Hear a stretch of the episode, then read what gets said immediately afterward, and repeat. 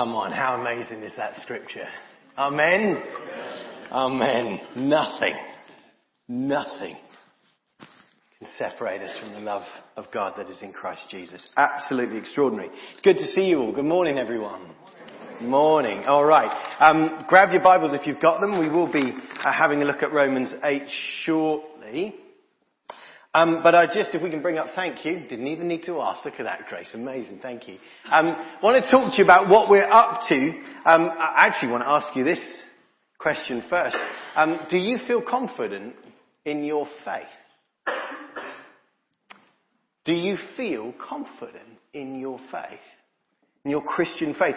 Perhaps for many of us, if I was to sit down and chat with you uh, in my study and just ask you that question, I expect many people would say, sometimes. Is that not true? Sometimes I do, and sometimes I might feel a bit wobbly, Matt, if I'm honest. Me too. Me too. But using LICC's resources, we're going to go on a Lent devotional journey together um, that's going to help us and help you and me to grow deep faith confidence that lasts from Sunday into the rest of your week. At least that's the plan. It says here in the blurb, so that we can boldly join in God's work right where we are. It sounds like Star Trek, doesn't it? we shall boldly go. But they're right. They're saying, come on. This confidence that you feel on a Sunday, we want that to go through the week into your front lines, the places where you work, rest, and play. And so throughout Lent, every day, there is a Bible reading you can uh, uh, join with all of us, and I'd love as many of us to do it as you can. Um, it's from LICC and we all read it together at home. Now you can get it two ways. You can get an email, um, details of which are on our refresh email, or if you've got um, a phone, you may have the Holy Bible app. If you haven't, I recommend it. It's a good one. Um, uh, pretty good book, worth reading. Um, and uh, it's called the YouVersion. If on the YouVersion you go to plans and you type in LICC, London Institute for Contemporary Christianity, just LICC, confidence, it will come up. If you haven't started already, don't worry. Um, we're one week in, but we can start today and you can keep going. Join us. That'd be really, really good. We're also studying it in our life groups, um, which would be fantastic. And on Sundays, we're going to have a bit of a deeper explore through uh, a sermon series as well uh, on confidence in our faith. Confidence, the sermon series are this, or the uh, things that we're going to be looking at, the six key ways that we can grow in confidence as we move towards Easter. Confidence through community, through compassion, through consistency, through competence, through courage. And today's is all about confidence through being convinced. In our reading, Paul makes what I think is an extraordinary statement, an absolute. He says this phrase, for I am convinced. Apostle Paul, Romans 8, that absolutely nothing will be able to separate us from the love of God, or can separate us from the love of God that is in Christ Jesus. What a declaration. Paul wants us to know that he is 100% certain about this, totally and utterly sure that this is true. I wonder, when was the last time you were 100% convinced about something? When was the last time you were 100% convinced? Because being 100% convinced can be a rare thing, I find, in life. Um, because it only takes one little sentence from somebody just to cause you to wobble, doesn't it? And it's this sentence. Are you sure? And you go, I don't know. Remember this guy?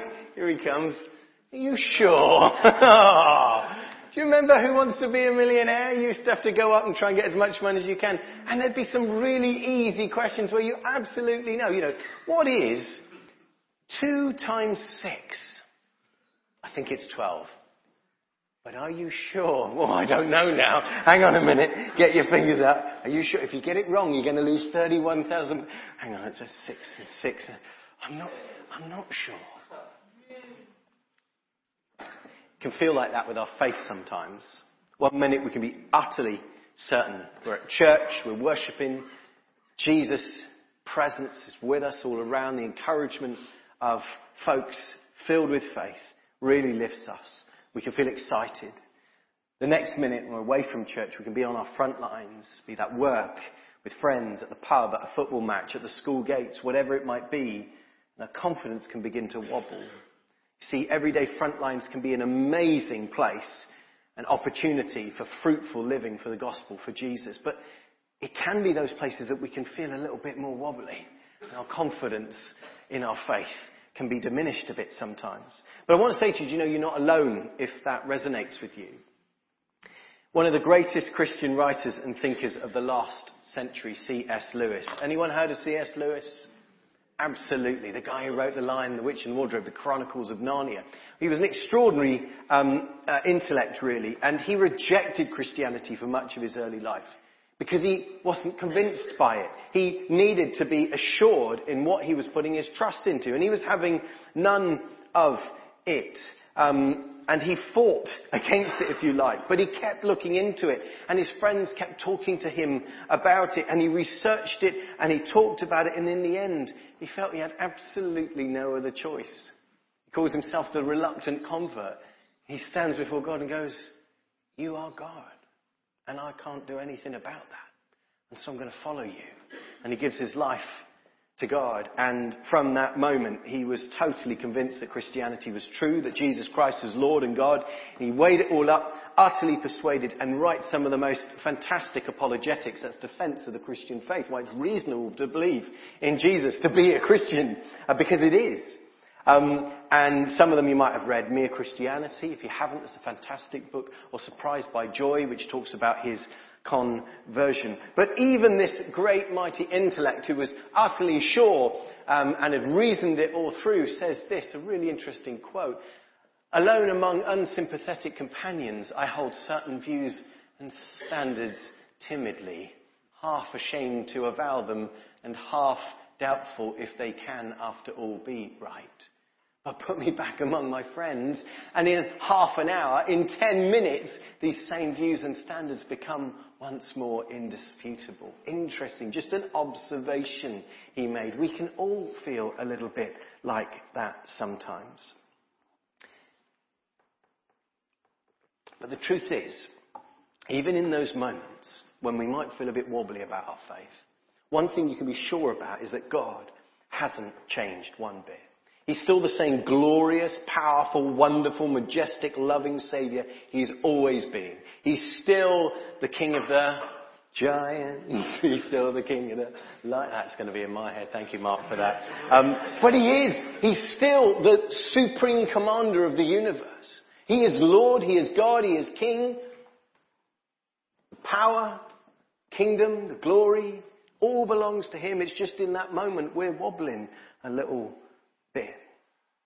But we can learn to be more confident in those situations.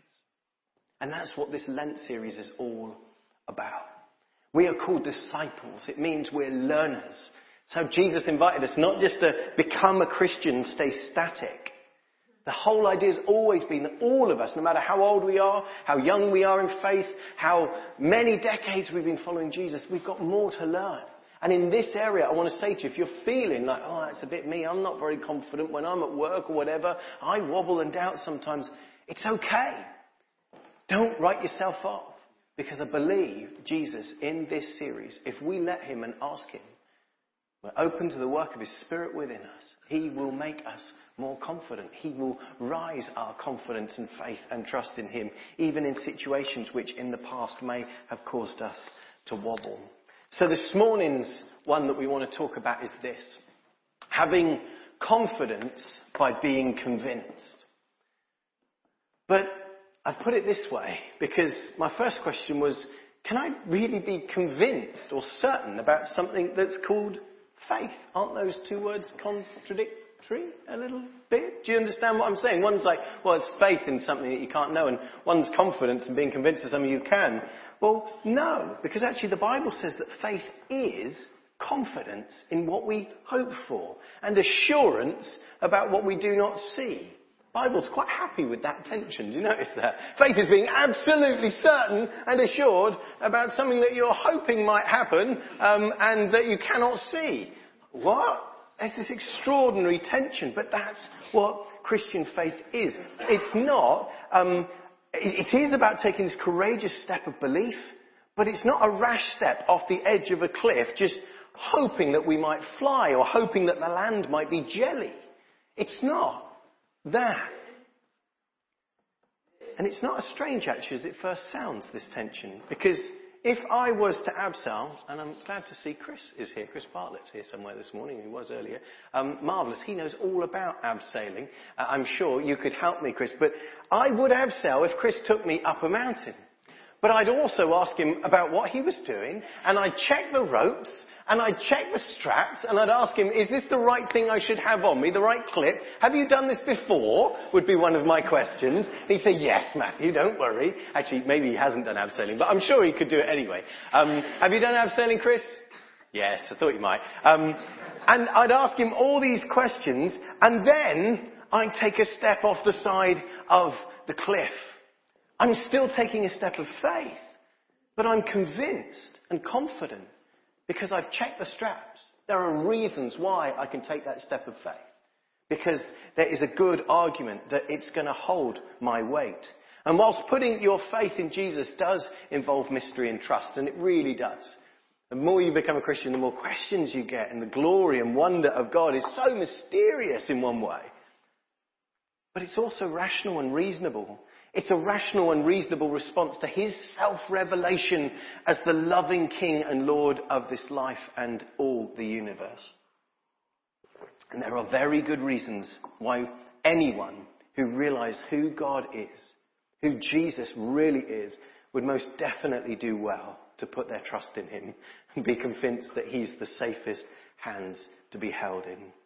There are plenty of ways that as Christians actually we can check the straps, if you like, that help bring us confidence in our faith.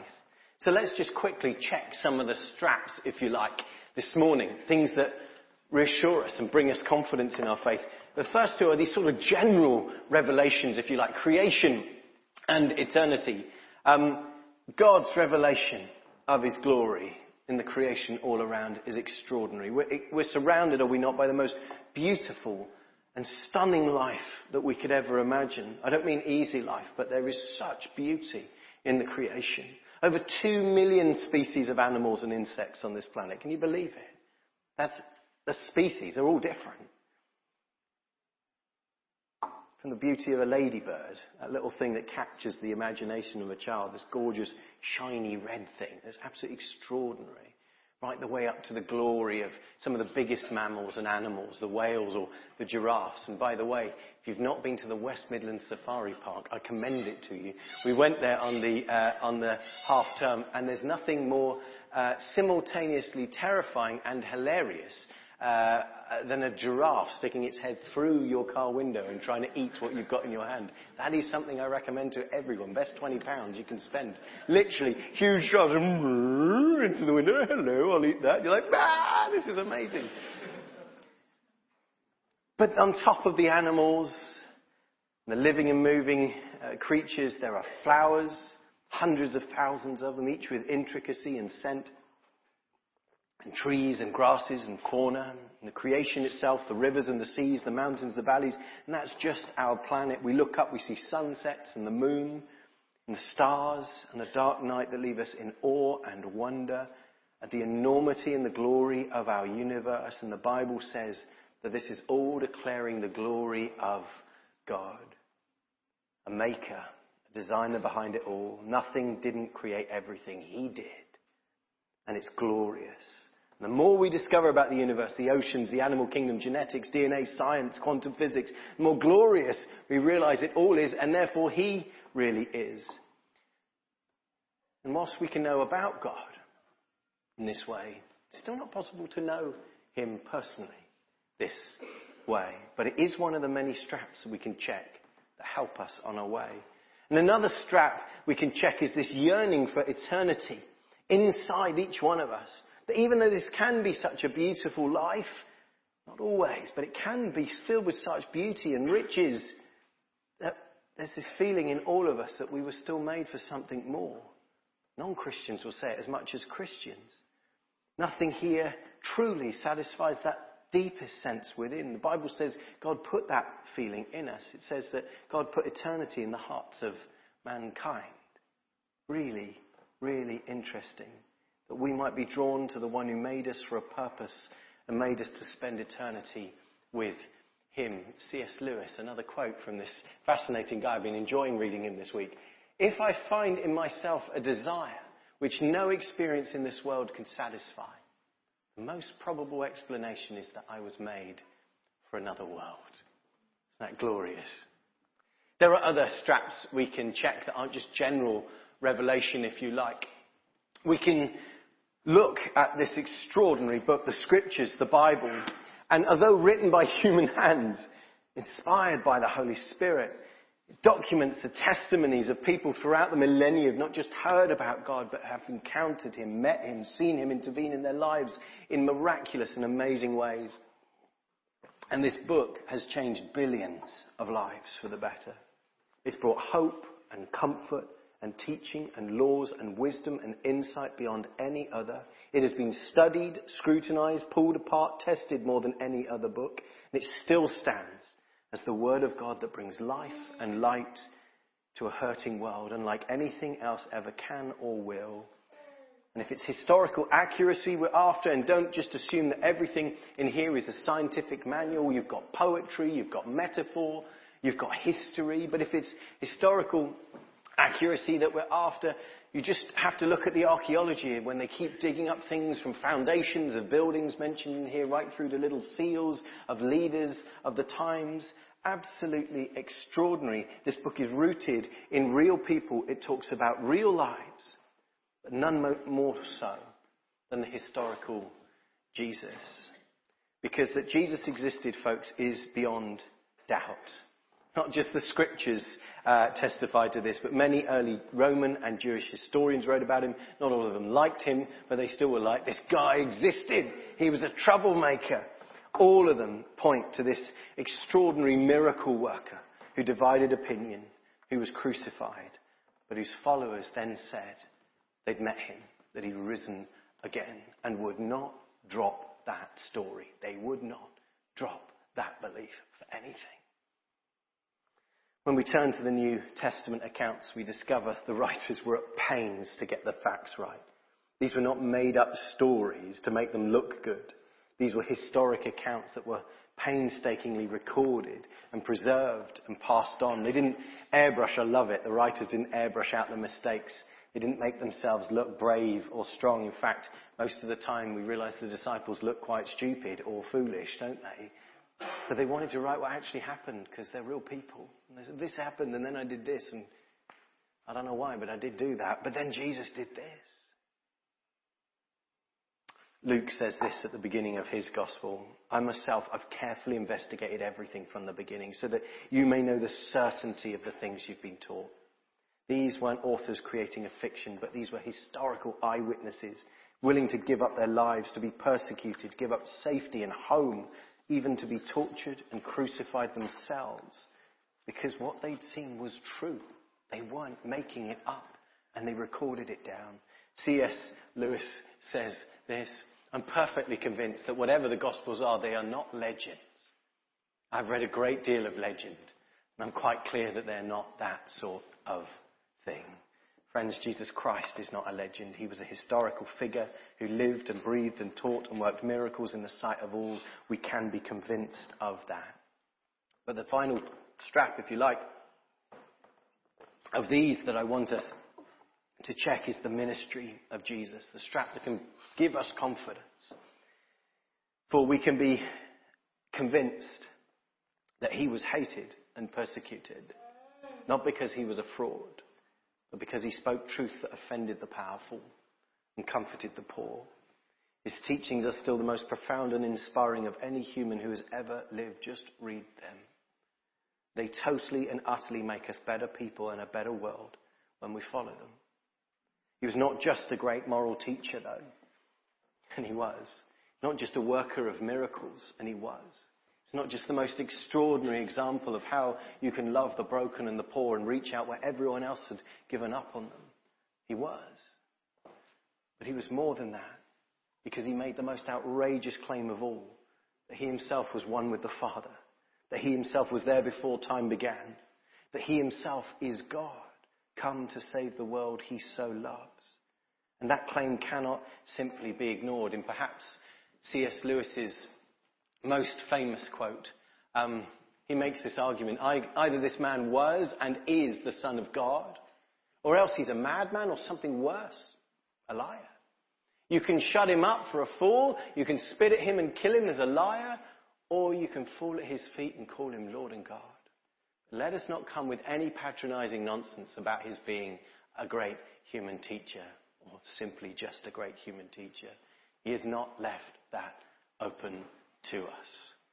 Friends, we can be certain that Jesus claimed to be God. That means he was either absolutely right or absolutely wrong on that one. And the truth is, when he hung on the cross, suffering and spat at, mocked and abused, it looked like his claims to be the Son of God were indeed utterly wrong. And yet, even there, as he hung there, we hear him say something that is beyond my comprehension as a human. Simply says this Father, forgive them. They don't know what they do.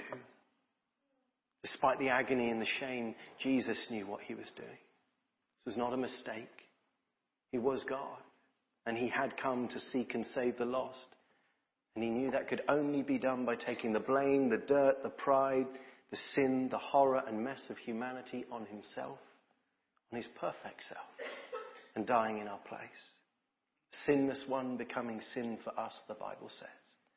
The one who had everything, giving it all up to save us, the Bible teaches us.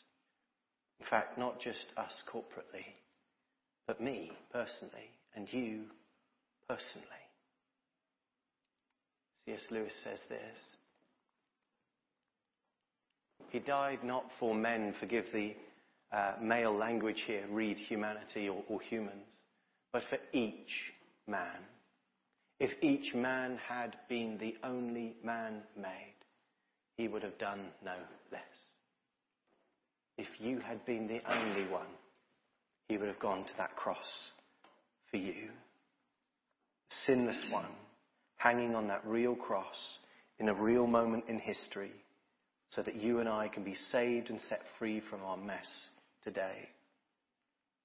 To many at the time and still it seems like utter foolishness, and yet this was always God's plan.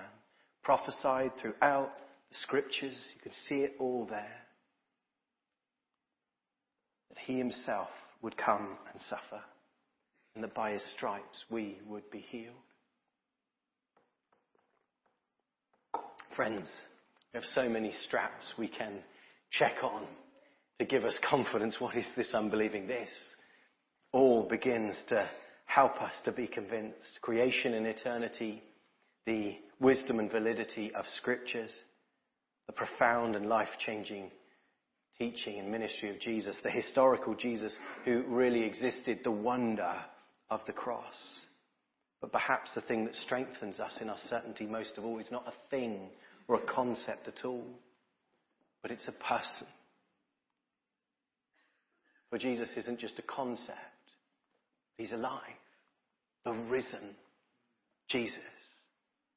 Jesus did not stay dead.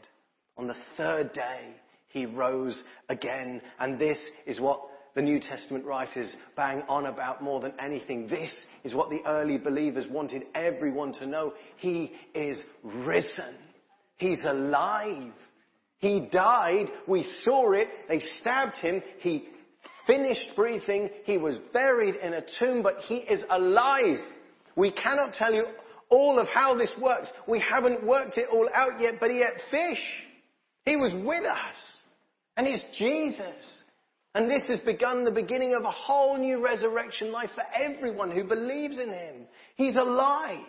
He defeated death. He busted apart. This historical event, this real event, this not fantasy made up event, this thing that happened that people witnessed, that saw, they recorded, changed their lives forever. But they're not alone because billions of people since have met with the risen Jesus and had their lives changed forever. And I'm one of them. You see, when ordinary, frail human beings like you and me encounter for ourselves the eternal, glorious person, the wonderful, beautiful person of the living, risen Jesus in our own lives, when we begin to comprehend and realize and receive his forgiveness, and we experience his immeasurable love personally for me and for you, well, then we realize that our confidence isn't just in my head knowledge or in historical facts or in my own ability to really believe really hard. My confidence is in a living and conquering God who is absolutely wonderful beyond my comprehension. And He's with me right here now. He's with you right here today. This isn't about sentiment and feelings. Feelings come and go. It's lovely when we feel the presence, when we're excited. But that's not all the time. This is about surrender and trust. A leap of faith, but not into the abyss, but into the loving arms of a living God who catches us who calls us his child, who will never let go of our hand. This is a relationship with someone who lives with us by his Holy Spirit, who strengthens us, guides us, teaches us, who's changing us and shaping us from the inside out so that we might not just become less of who we are, but actually become the fullness of who he created us to be. Meeting the risen Jesus for the first time is like waking up from a long sleep. Everything's changed and we spend the rest of our lives discovering more of His glory and His beauty and His wonder and His love. C.S. Lewis put it this way, I believe in Christianity as I believe that the sun has risen, not only because I see it, but because by it I see everything else. When you've met the risen Jesus, everything changes. And you may say, Matt, I still struggle. Yes, that's okay. It's normal.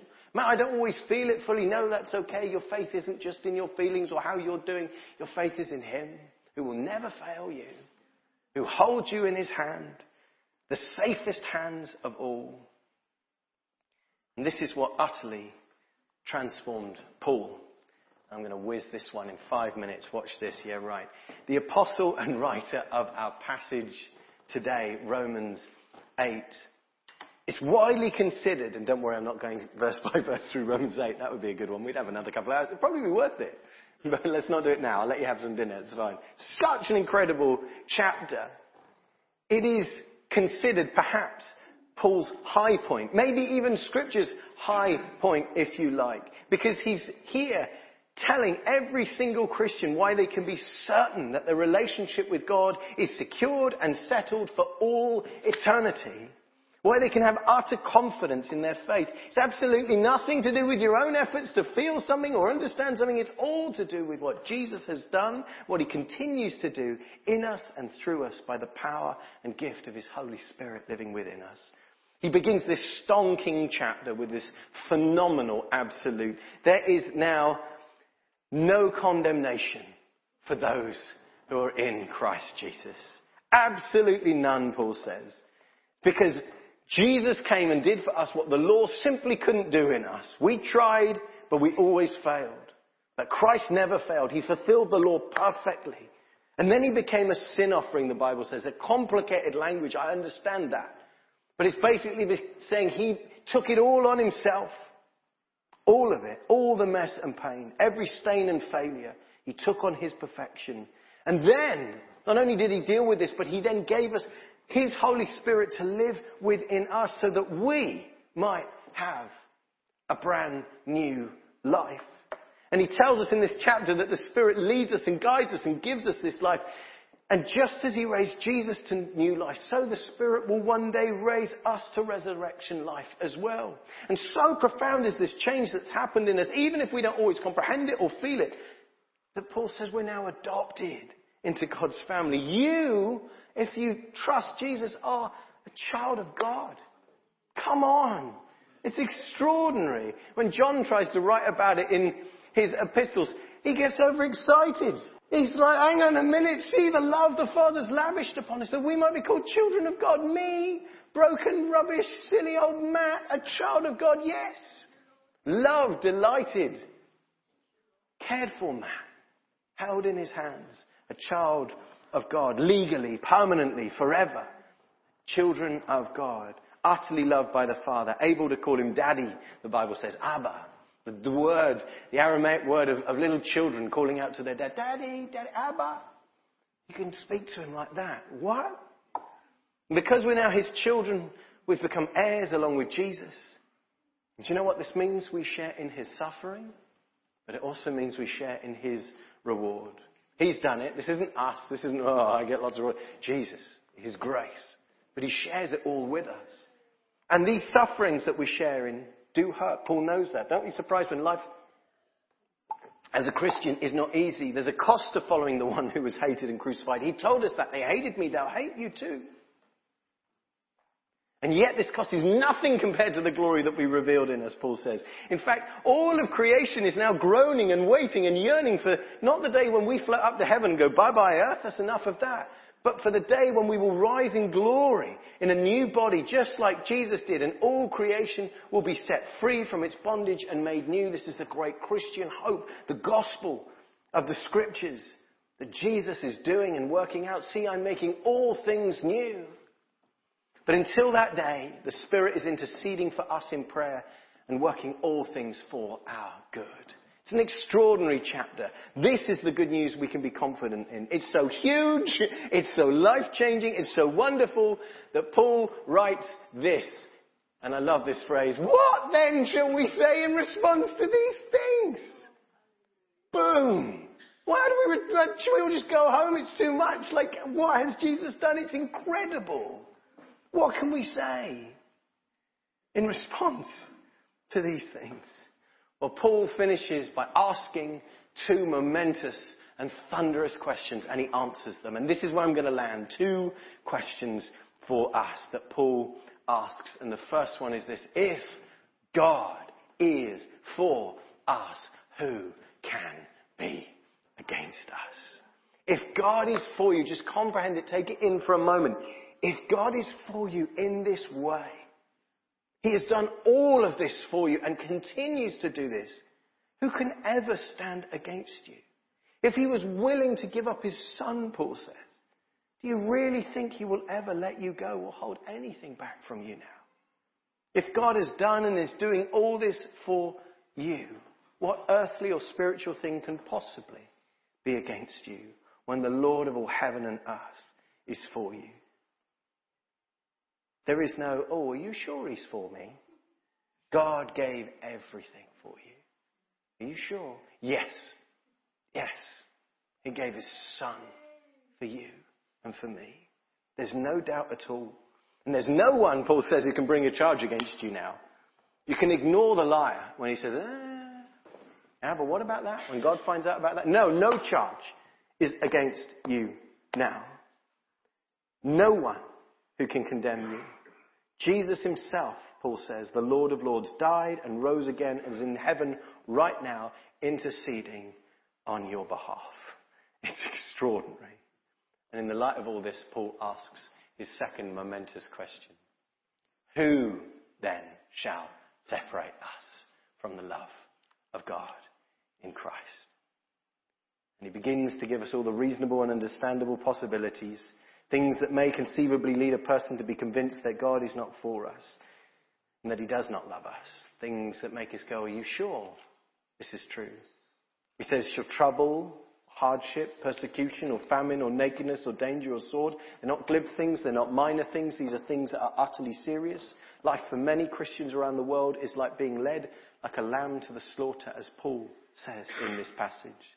And all of us know, to some extent, suffering, hardship, pain, and struggle. And yet Paul says, no, no, no. Even in all these things, we are more than conquerors through Jesus who loved us. Wow. Because of Jesus, because of what he's done, what he's doing in us by his Spirit, not only can we have victory over the negative effects of these things, to, to, to, dismay us or to steal our salvation. Not only is that never going to happen, but they can actually cause us to grow in confidence in, in God. Even in them, God is faithful and we can experience His unfailing love. And I don't say that lightly or tritely. It is the promise of the Gospels. It is the promise of God. The world and the enemy throws its worst at Christians, But we're not just conquerors or Nikeo, which is the Greek word. We are more than conquerors. Hyper Nikeo. Isn't that great? Take the word conqueror and just add the word hyper on the end. You're a hyper conqueror. Come on. Because of Jesus, the one who loves us and is for us. And I'm really humbled. I am going to read it and we're going to finish with a song now. Um, but I'm so humbled when I hear of brothers and sisters around the world who are suffering so appallingly for their faith. And yet they do not give up, folks. Instead, they grow even stronger. I find it hard to comprehend, but it amazes me and it humbles me. Catherine Morgan shared this report from Igor, the General Secretary of the Ukrainian Baptist Union. He said this to church leaders and uh, Christians who attended. The churches in general are the largest aid agency in the country in Ukraine, and they are exhausted and tired, and asked that we would implore God to move faster in bringing a just peace. When asked about the life of the Baptist churches, Igor said that of about 2,400 churches, several hundreds had been lost in occupied territory. Of the rest, about half the people have left as refugees. But, and here's the hyper Nikeo, here's the more than conquerors. The buildings are full each Sunday, and about 3,000 people have been baptized in the last six months. Isn't it extraordinary? And I don't take that lightly, I don't say that lightly. I am humbled when I hear that. Because it's unimaginable what so many are going through. And so we come back to where we started and we realize why Paul was able to say this. For I am convinced. I am convinced that neither death nor life neither angels nor demons, neither the present nor the future, nor any powers, neither height nor depth nor anything else in all creation will be able to separate us from the love of God that is in Christ Jesus our Lord. Hallelujah. Amen. Amen. Isn't it an extraordinary gospel? Isn't what God has done for us unbelievably wonderful, beyond our comprehension. And however you're doing, folks, I just want to say to you, is there something that is troubling you in this moment, in this season? Maybe it's held all through your life, something about life or health or death. Maybe it's a principality or a power. Maybe it's an authority. Maybe it's violence or war. Whatever it might be, I simply want to say to you, God is for you. God is for you. And this thing cannot separate you from the love of God in Jesus Christ. And of that, you can be convinced. Should we take a moment to pray?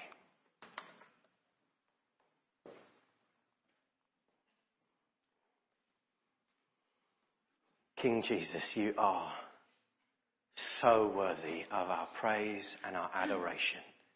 You are so worthy of our trust and our leap of faith into your arms.